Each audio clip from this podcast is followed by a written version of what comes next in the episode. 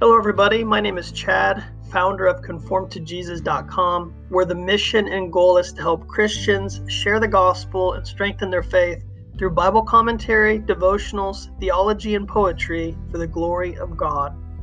To read my articles, you can visit my website at conformtojesus.com. Thank you so much for listening to this podcast.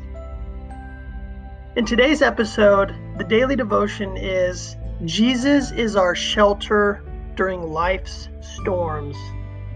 In Matthew chapter 11 verse 28, Jesus says, "Come to me all you who are weary and burdened, and I will give you rest." These comforting words are spoken by Jesus, the Son of God. He reassured his disciples and all who would follow him that they can find rest for their souls. When we abide in the Lord, He will provide us comfort and restoration for our weary hearts. God's presence heals our afflictions that the world brings.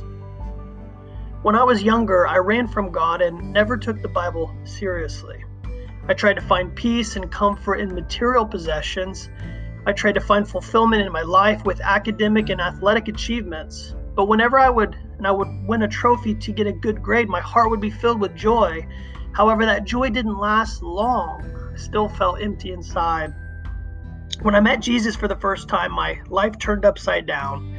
I no longer pursued the pleasures of this world or chased after acceptance from the world. Instead, I read my Bible, prayed, and listened to sermons all day. Then I would go out and share the gospel with my friends, neighbors, and even strangers. God's comforting spirit gave strength and nourishment to my soul. I was no longer psychologically weary or heavy laden or burdened, my rest in the Lord gave me such enduring strength to praise Adonai. And when He changed my life, I was on fire for the Lord because I had found the treasure I was looking for my whole life. Even today, I still have that rest in the Lord. I must confess, as I have aged, it has been harder to find that zeal to know Him.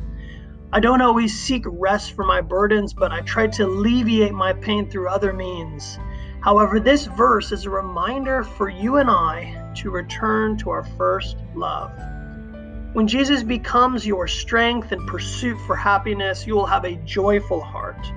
Your burdens and turmoil will be transformed into a life of victory and peace.